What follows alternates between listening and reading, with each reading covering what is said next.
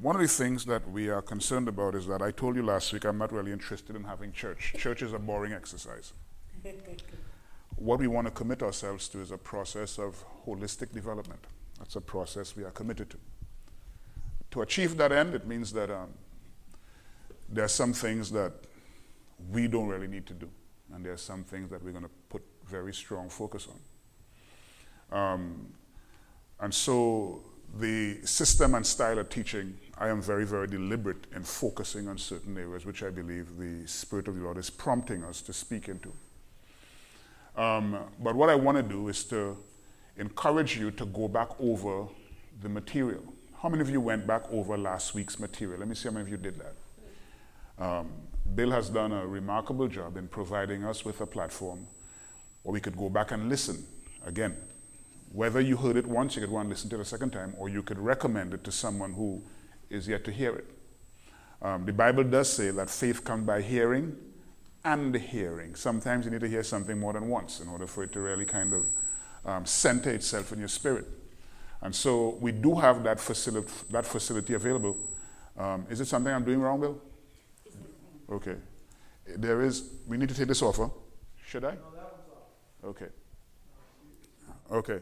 So we do have that facility available to us, and I want to encourage you to please use it. Um, the other thing that we want to do, just to make sure that the Word of God gets into your heart, something we are concerned about. I am concerned about leakage. Leakage is where um, input really does not match output, meaning that you put doctrine in, and what you get is a life of variance on the other end. What you want is to try to find a way as best as we can to make sure that the word of the Lord that's inputted into you, that we rehearse it where necessary, that we remind you of it from time to time, because listen, we are not here to impress you. I am not dopamine. God didn't send me to make you happy. I am completely committed to, to, as best as I can possibly do it, to see how we can build a wholesome life together so that we could be of greater value in the hand of God. That's what we are committed to. All right? Um, Last week, we're going to do something we're going to do every week as well, just to give you a quick review. This is last week's, this is last week's highlights. Um, just the highlights. Uh, and the highlights are only designed to remind you, you know, just to rehearse again concepts that we looked at. We would not expand on those concepts. All we are doing is just giving you the basic highlights of last week's presentation so that it stays with you. The danger with church is this, is that most preachers find themselves trying to outpreach themselves. So last week's message was wonderful, and I'm, I'm going to compete, my, keep, compete with myself and outpreach myself from last week. We don't do that here. we are committed to a systematic communication of the Word of God so that we all find ourselves in a place of holistic development. So these are things we said last week. Remember, we read Nehemiah chapter 5, 14 to 15, where Nehemiah spoke about um, certain extremities and certain abuses of systems prior to him and what he refuses to do. And he was very careful to underscore the reason why he lived with a certain level of restraint, which was because of the fear of God. And that's the emphasis of our presentation last week. And these were some of the points we highlight. Point number one, we said the fear of the Lord is not an impetuous and transient emotional response. It is an embedded GPS that allows, that always guides your actions to rightness. It's an embedded GPS, something that always takes you to one destination, and that destination is correctness. My actions must be right. And that's Nehemiah's position. Principle number two we said it is an internal restraint and referee. It's an internal restraint and referee that determines what is allowed and what is disallowed. Nehemiah said, I refuse to do certain things because of the fear of God within my own heart. And that, that has nothing to do with the strength of character. The fear of the Lord is not based on the strength of your character, it's based on a deep internal restraint. Something blows in the inside and says, You should not. The fear of the Lord is not the sense of trepidation. It is driven by one thing God must be satisfied, and God is only satisfied by my constant commitment to be right, to be correct before Him.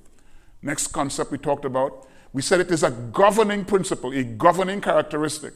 It limits and, de- and denies excessiveness and abuses of the people's goodwill, even when it's legislatively allowed. Nehemiah was the governor.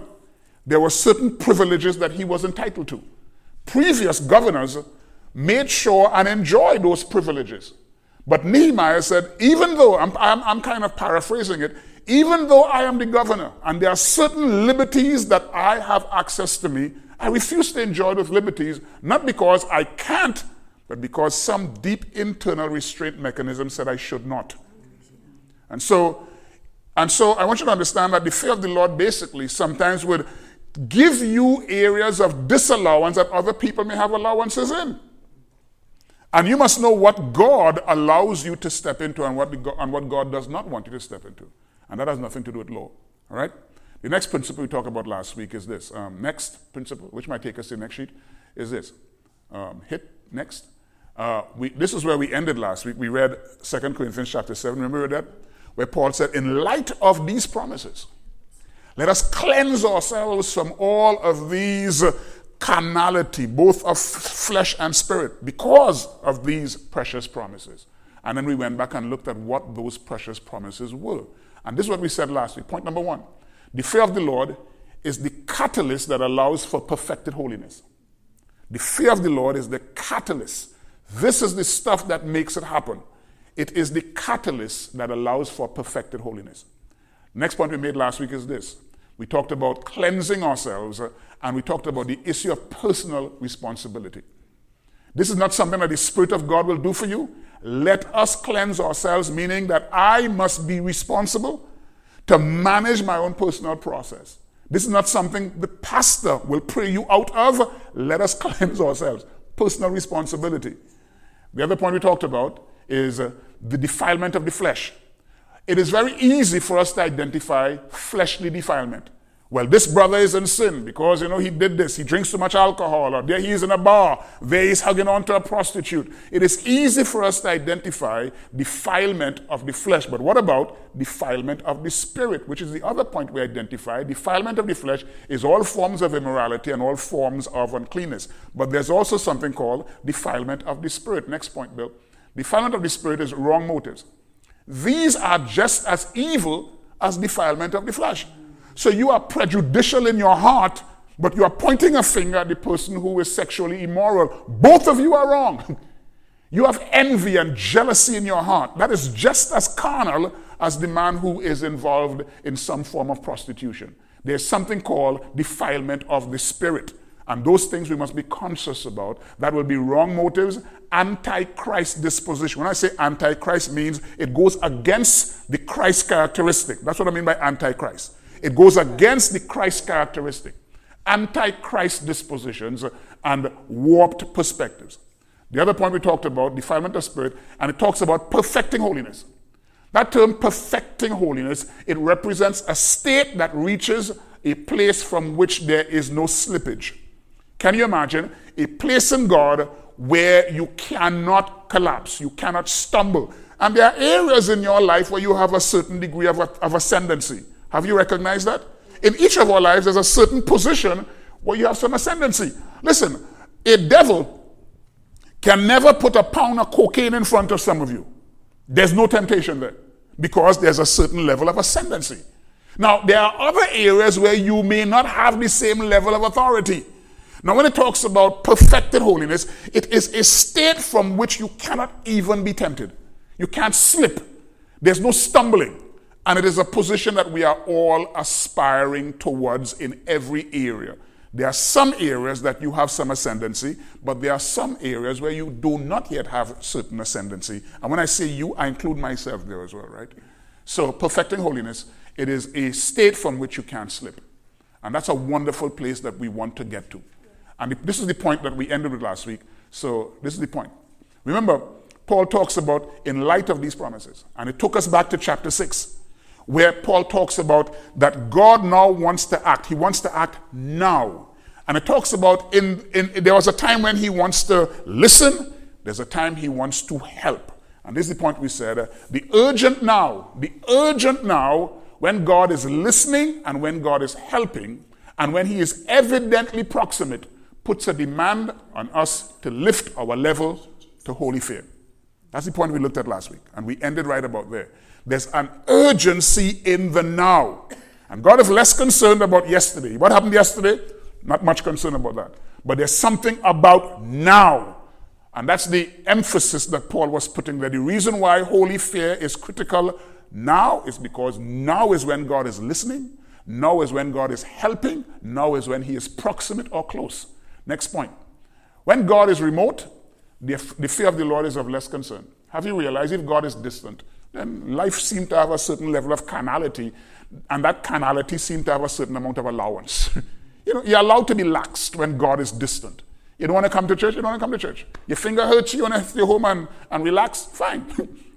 you know, you want to put your to- you, you want to put your roast in the oven for five hours, you don't want to come, then fine. But when God is near, there's something about a proximate God and an urgent God that puts a demand on you, something inside of you said, I can't be laxed at this time. Next point. These are just remem- these are just um, by ways of remembrance, right? There is the encouragement to grasp God now. That's the emphasis that Paul was after in the book of Corinthians. There's an emphasis for us to grasp God now. What's that word? Now. Let's say together. Now. Now. Last point I think we had last week is that the significance of now being the most appropriate time for the acquisition of a higher life. And those are the issues we drove in last week. The reason why I'm reminding you of it is because we are concerned about, let's say that word leakage. Leakage. That means you deposit something and it just seemed to dissipate and you have no idea whether it was a good meeting, but I can't remember what he said. because in most churches, they treat their leaders or their preachers as entertainers. That after a while, you don't ever pay attention to what he said, you pay attention to what he did. Well, he danced like Michael Jackson. It was so good. But I can't remember what he said. He screamed so loudly. It was irritating, but I can't remember what he said. That's leakage. After a while, everything just dissipates and you can't remember. And that's how we treat the word of the Lord. And after a while, church is just a place where you maintain a monotonous religious rhythm with no commitment to learn, with no commitment to change, with no commitment to upgrade, with no commitment to reform. and so we stopped doing church a long time now, right? What we are committed to is holistic development. Holistic development, right? Okay, that's last week. Now let's talk about this week. And for that, we'll have about half hour to get this point across. all right? Good, good, good, good. Are we all cool? We good? Let me tell you what I'm going to do this week, and I'm going to build on this over the next couple of weeks because I think it's important. I'm going to give you a format. This is the format that we're working with over the next couple of weeks. We're dealing with dynamics of transition, and I'm very deliberate in terms of what I want to get done. Dynamics of transition. And this is the format. Number one, we'll talk about it's not on the screen, it's not on the wall because um, we're going to get to doing some more PowerPoints, but not, not right now. We're going to talk about First of all, we're going to define what transition is. If you take the format down, we're going to walk through this over the next couple of weeks. We're going to define what transition is and why it is so critical and why it's so critically important. What it is and why it is so critically important. Secondly, we'll talk about uh, principles that must be deeply considered in a season of corporate and personal change. Whenever a corporate community is going through a, the, the dynamics of change, there are issues that you have to consider on a corporate level, and there are issues you have to consider on a personal level. Next, we talk about the inflection point. In each of our lives, in each of our circumstances, in each of our journeys, there is that critical moment where change cannot be ignored. You know, like when a plane is flying from point A to point B, that plane has all kinds of, pilot has all kind of options to kind of outmaneuver storm cloud, outmaneuver this pattern. He, he has a lot of leeway up there. But do you understand? A plane does not land in New York. A plane lands on one strip of land, on one strip of asphalt. When it comes to landing, that pilot has no options allowed at that point in time. He's less concerned about your comfort. When it comes to landing, your comfort is not in his perspective. Put your seatbelt up. Whether you prefer laying back is not your problem. Put your seatbelt up. And so when it comes to change, there's always this inflection point, the point where your comfort is not the issue. And so we'll talk about the, the inflection point. The next thing on the agenda we'll talk is this nice term, the liminality zone. Liminality zone. Liminality. I love vocabulary. And so every now and again, I'm kind of throwing some nice words at you. Liminality is a, have you been in a situation where you're almost like unsure? You know where you're going to, you know where you're coming from, but between the two spaces, there's a sense of uncertainty. Liminality is what happens between two realms and the point of haziness. We're going to describe that over the next couple of seasons. And the next thing we talk about is what I call the detoxification process. Every time there's a transition, you have to kind of dispense of certain things in order to effectively embrace others. So that is the agenda over the next couple of weeks. Transition defined. Why transition? What is transition? Principles to consider in a season of corporate and personal change. The inflection point, the liminality zone, and then we're going to deal with the detoxification process. We good? So let's get into this, right? Let's dance. let's dance. Now, what is transition? Very simply put, write this down. Transition is a radical departure. It's a radical, emphasis on radical. It's a radical departure from a past that seeks to imprison you. It's a radical departure from a past that seeks to imprison you in a place of limitation. Now, the problem is, we seldomly see, we seldom see the past as a place of limitation. When Israel was coming out of Egypt, uh, the desire of Pharaoh was to keep the people in a state of slavery. You see, in that place, you could no longer define productivity as how much bricks you make. because if you think, well, I am very productive in this place, Little do you realize that you are misdefining productivity because you are still enslaved. And so, transition is this commitment to unhinge yourself from a past or from a position that seeks to imprison you in a place of limitation. Anything that seeks to keep you imprisoned in a place of limitation is a devil, no matter how unpleasant or pleasant that circumstance may be. Transition is your commitment to unhinge yourself, untether yourself, disconnect yourself from a position that seeks to imprison you in a place of limitation. It could be your present, it could be your current circumstance, it could be the business venture you're stepping into. It could be the friendships that you are constantly pursuing. It could be the shape of your mind. It could be the space that exists between your two air. Anything that seeks to imprison you in a place of limitation is an enemy, no matter how pleasant it may be. Transition is that commitment to disconnect yourself from anything that seeks to imprison you in a place of limitation and it is the decisive movement to your ordained liberated future. Emphasis on decisive. The decisive movement to step into your liberated future. Because it is in that place of liberation, ideas begin to percolate. The purpose of God begins to arise. Sight becomes your normal. Hearing God becomes your normal. That's where liberty is. Liberty is not where, well, okay, the chains are taken. Because listen, the chains could be removed, but there's something called cheaf. Remember, vocabulary is important. What is cheaf? Cheaf is the mark left after the chains are gone, and sometimes that could be even more imprisoning than the chain itself. Are you, are you understanding? And so when you talk about breaking free from a past.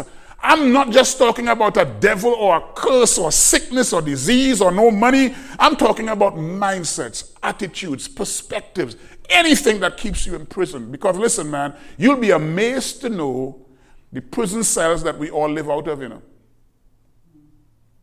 You see, put it this way if you get up every single day and your sight is the, is the same that you see yesterday and the day before that, guess what? You're in a jail cell. The difference between you and the guy who has a 10 by 10 cell is that you have a cell that you could drive in. you're in a prison cell that you could fly in. You're in a prison cell that you can go to the mall in, but you're in a cell nonetheless. because both of you are still imprisoned by the same perception. He gets up every day and he sees a wall in front of him. You don't see a wall, but your perspective is the same as it was yesterday. Your perspective is the same as it was the day before that. Are you following me? And so liberation is breaking free from those chains as well as those chaff, the marks that are there.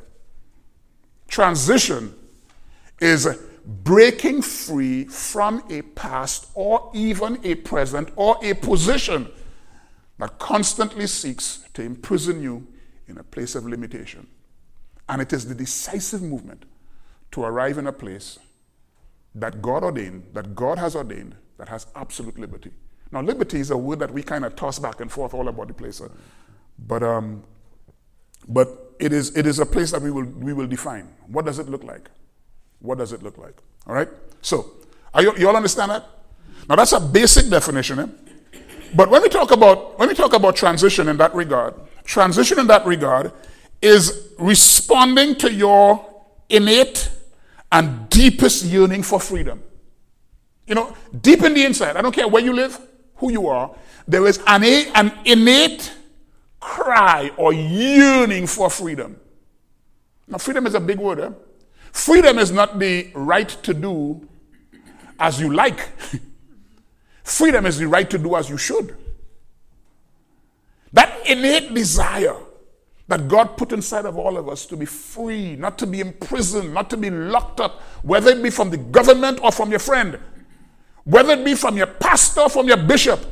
That innate desire to be free, that's the stuff that drives that thing called transitioning. That innate, that response to your innate and deepest desire to be free. What is transition? It is the temerity, the temerity to break the psychological, philosophical, stereotypical, and tribal chains that reduces you to somebody's definition of who you should be. I'm going to say that again because I think it's important. because listen, I don't care who you are. Somebody is always telling you who you should be. That you become a caricatured version of somebody else's narrative. Because they look at you and they say, well, this is how you should be. You know, John, you're, a, you're an associate pastor, you're a pastor. This is what you should look like. Listen, I am constantly committed to confusing everybody. I am not your definition of who I am. And I will not define myself by your version of who I should be. I am defined by the Word of God. And the Word of God's definition for me does not place how I dress and what I say in some high context, you know. well, you're a man of God. You should populate your vocabulary with amens and hallelujahs. You won't get that from me, brother. you're a man of God. You should wear a tie and this, all this kind of. We ain't doing that either. Part of my commitment to transition and yours as well is the temerity or the boldness to break free psychologically, philosophically, to break free from every single nuance or every single idea, every single concept that people, country, land, culture define you to be. See, problem with most Americans, problem with most Trinidadians is that we take on a cultural disposition and we live according to that, sometimes in contradiction to the Word of God. And so this process is a very radical process when we talk about transition. Let me give you an example. Go back to, let's jump in our Bibles and get a biblical address to these principles. Look at Hebrews. The book of Hebrews, really good concept. I'm going to read through this because this is a short session this morning. We'll be done in about 20 minutes. We had a, we had a nice packed meeting. You, you understand that, that um, Uh, the worship, excellent. John led us through our, our, our, prayer positions. Randy came and gave us a combination of a report and exhortation, all that stuff mixed up in one. So we have had a significantly good morning thus far. Don't you agree? Good. We could have actually stopped and go home. Hebrews 11. I'm going to read from verse 13 all the way to 16. Read this through, and I want you to underscore, I'm going to underscore very, a few very important principles, right? Hebrews 11, are you there? Yes. 13 to 16. Hear what it says. All these died in faith without receiving the promises. Now, that's a, that's a Western culture uh, um, anomaly. What, I mean by, what do I mean by that? A Western culture anomaly is because, based on our Western philosophy, faith must always culminate in you receiving every promise. How dare you're a man of God and you didn't get those promises? All these died in faith without receiving the promise. without receiving the promise. From an American perspective, these are not men of faith. All these died in faith without receiving the promises. Without receiving the promises. But having seen them afar off, and having welcomed them from a distance, and having confessed that they were strangers and exiles in the earth. For those who say such things, make it clear that they are seeking a country of their own. And indeed, if they had been thinking of that country from which they had went out, from which they went out, sorry, they would have had opportunity to return to it. But as it is, they desire a better country. That is a heavenly one. Therefore, God is not ashamed to be called their God. Now, these verses are really interesting scriptures huh? because they are describing the perspective of the ancient patriarchs. Let me read this again because it has a lot of perspective there. It has a lot of perspectives there. All these died in faith without receiving the promises. But having seen them, having seen them, having seen them afar off, and welcomed them from a distance, and having confessed that they were strangers and exiles in the earth. Those who say such things make it clear that they are seeking a country of their own. And indeed, they, if they had been thinking of the country that they came out of, which is behind them, or that place, that perspective, that position that they had abandoned, if they were constantly thinking about it, they would have sought an opportunity to return to it again. But as it is, they desire a better country. There's something called better. That is a heavenly one. Now, observe it does not say heaven, a heavenly one, a country, a place right here in the earth that has a heavenly component to it. Therefore, God is not ashamed to be called their God. Let me quickly identify about four or five principles inside of there. Four or five principles. And we're dealing with introductory concepts of transition here. Write these things down. Number one, and we're looking at the patriarchs and looking at models in the patriarchs that speak very profoundly to issues of transition. Number one, none of these patriarchs were ever trapped by the present. They were never trapped by the present. Can we say together? They were never trapped by the present. Say it one more time. They were never trapped by the present. No matter what the present looked like, whether comfortable or uncomfortable. Hear what it says. All these died in faith without having received the, pro- uh, without having received the promise, but having seen it afar off. Having seen it afar off. They were not trapped by the present. Their sight was fixed to something beyond the immediate. Having seen it afar off. Remember, I said a while ago, most of us are in a prison cell. It's just that our cells are bigger than the guy who's in a 10 by 10 or 8 by 8. But the ability to be free is born out of having perception beyond what everybody constantly and daily look at.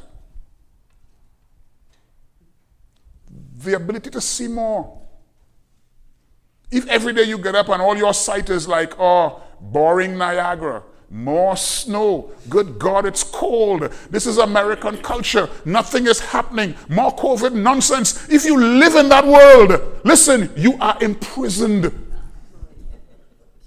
If the daily definition of your life is exactly what it was yesterday. Nothing more than the extrapolation of yesterday and the day before that. You are imprisoned somehow. You have to liberate yourself from the trap of the present. Having seen it afar off. Transition is the ability to lift your gaze beyond the immediate and to literally be driven by something way beyond the present. What do you see beyond your now? Think about your future, your tomorrow. Think about your business. Think about your marriage. Think about your ideas. Think about your own life. How do you see that? Having seen it afar off. You cannot be trapped by the immediate. You cannot be trapped by the present. No matter what that present look like. No money, bills, if you are trapped by that, you will be suicidal. if the definition of your life is, is, is Biden and Trump and Republican and Democrat, listen, you are imprisoned. Little do you realize it, the chains are literally wrapped around you on every single dimension. Having seen it afar off. You got to lift your gaze. Every time God brings a man into purpose, he starts by saying, What do you see? What do you see? He came to Abraham after Lot chose for himself the land of Sodom and Gomorrah, and God said, Lift up your eyes. As far as your eyes can see, I will give to you. If your sight is nothing more than right here, brother, then you are imprisoned. The patriarchs were never trapped by the present. That's the first point. You got that right? Having seen it afar off. Secondly, we're looking at the basic principles in the patriarchs. They had a sense of acceptance, not rejection, not indifference towards the future. They each had a sense of acceptance, not indifference, not rejection to the future. You see, most of us feel very comfortable with what we've grown accustomed to.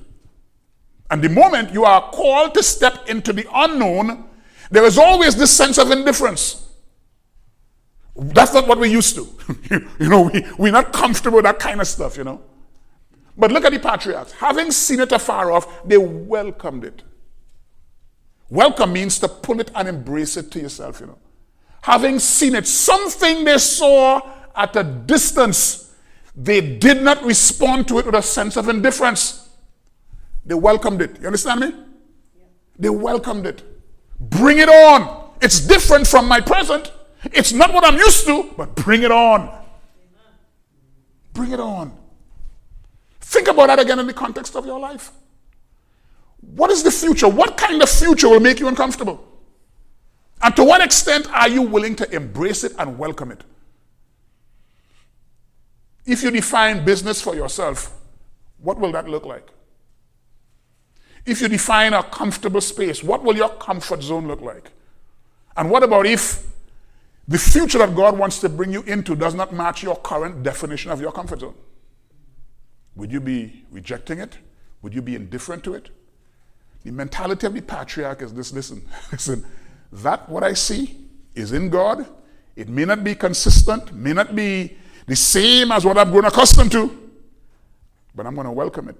You see, in that regard, you understand, there's a lot more to faith than we think. Faith was not so much defined by what they got or the promises that they walked into and fulfilled. Was all based on a perspective that they possessed. You follow me? Principle number next. Principle number next. the present placement became woefully inadequate in light of the future that they perceived. The present became woefully inadequate in light of the future that they perceived. The present became woefully inadequate in light of the future that they perceived. Hear what it says. Let me read it for you. All these died in faith without receiving the promise, but having seen it afar off, they welcomed it at a distance and they confessed that they were strangers and pilgrims here. Do you understand what informed that confession? In other words, my present suddenly becomes inadequate. I'm a stranger to this because I'm seeing something that makes this look pale in comparison to what I'm going towards. You following the context, sir? When it says they were strangers and pilgrims, that is a mentality that was informed by a future that they perceived. This thing cannot work. How many of you heard me say this before? This is not my level. Have you heard me say that before? And I've said the same to all of us. This is not your level either. And that's not an arrogant statement. It means that you have sight of a reality that makes this inadequate. You cannot accept this as your normal because you've seen something that makes this look small. I'm a stranger and pilgrim because I'm seeing something. I can't make this my permanent abode. This is not life for me. this cannot be permanent. I cannot assume, well, okay, let me kind of stick my stakes down and name this home. Uh uh-uh, uh, i am seeing something that this is inadequate. I'm a stranger and pilgrim to this reality because something is bigger than this. Now, I'm not talking about heaven. I'm not talking about going to heaven versus escaping earth. I'm describing the mentality of a transitioner, if there's such a word. a man engaged in embracing the liberal and the, the, liberty that God has ordained for him. A man committed to embracing the preferred objectives that God has for him. A certain core that defines him. Having seen it afar off, they welcomed it. They said, This is inadequate. This can't be it. Your definition of life is paying your bills, paying your mortgages, having a meal at the end of the day. Your definition of life is eat, sleep, and excrete. That can't be life. there must be more to this stuff, man. If your definition of church is come and clap your hands and do a little Christian ditty and give an offering and go home, no, that is inadequate. Your sight of a reality that makes that inadequate. Right? Number next. You see that level of sight? You see sight like that? Listen, number next is this. You have to design a strategy, design a strategy to cut off all opportunity to return to former positions.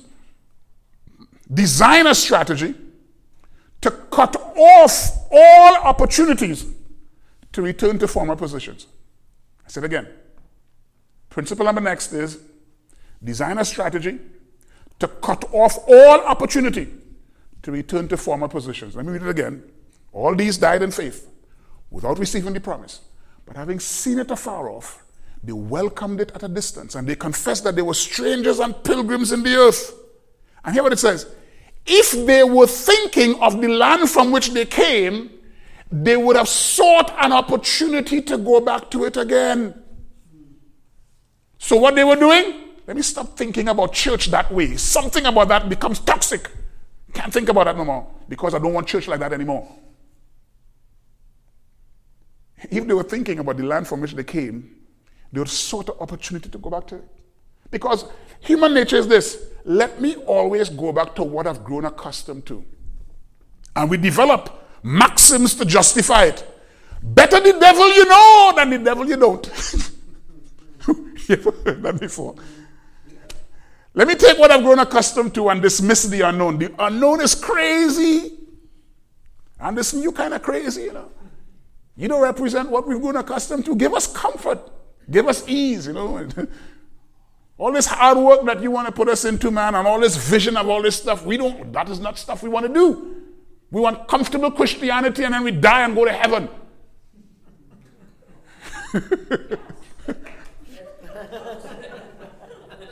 if you were thinking of the land from which you came, you would have sought an opportunity to return to it again part of your transition strategy is to cut off opportunity to return to positions that previously defined you. You want to walk into a liberty ordained by God, walk into that. And cut off the reverse option. In other words, tell God or tell yourself there's no reverse gear in this life. It has no opportunity to go back to former positions. Cut off the reverse gear, get rid of the rearview mirrors. right? And last point, because we're saying this is short, last point. Principle number next. Principle number next. This is the mentality that God partners with. This is the mentality that God partners with. Hear what it says. Let me read it again. Having seen it afar off, they welcomed at a distance. They confessed that they were strangers and pilgrims. They cut off all opportunity to return to former positions. And this is the part that I love. Therefore, God is not ashamed to be called their God. Paraphrase there's a lot of Christians that God is ashamed of. He is not ashamed. Can you imagine God is saying, This is my kind of guy? Man, I am Anderson's God. I am John's God. I am Randy's God. You, sorry to say I'm your God, but. you, understand? you understand how it goes? It's like, listen, when it says that he's not ashamed to be called their God, it means he rejoices in the fact that he could partner with you. That mentality, I could align myself with. That behavior, I could align myself with. You just want to die and go to heaven and have church on a Sunday morning for two and a half hours, God, eh, I'll tolerate that, but I'll tolerate that.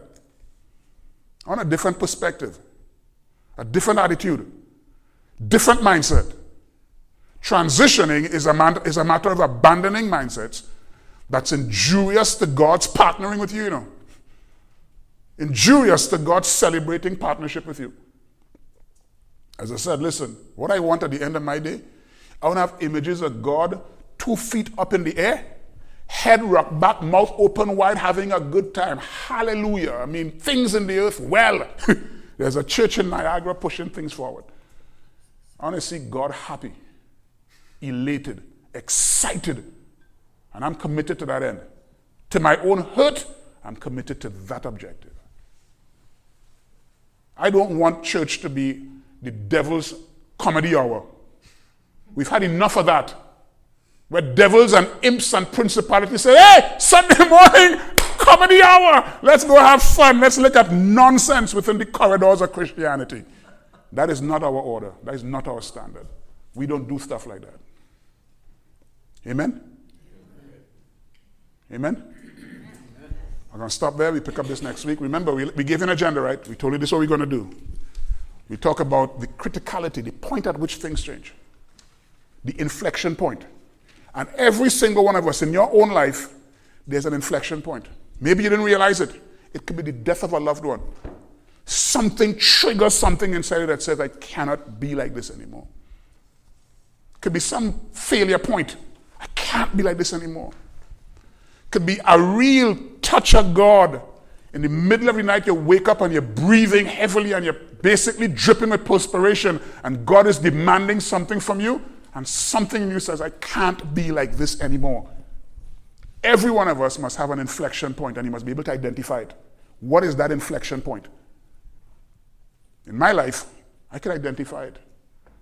The point at which I said, I can't do this anymore. I can't do it anymore. Right? We talk about these things next week. Next week and and the coming weeks. You understood anything there, there at all? Any questions? Any feedback? Any rejection? Any interjection? Come on. There must be a question.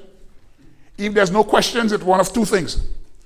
It is so clear, so well said, so precise and detailed that there's no need for a question. Or you are so confused, you don't even know what to ask. Which of the two would it be? Is it the first?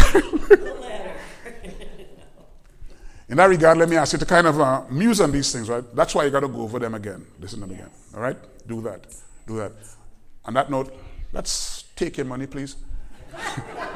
let's take your money. we need your money.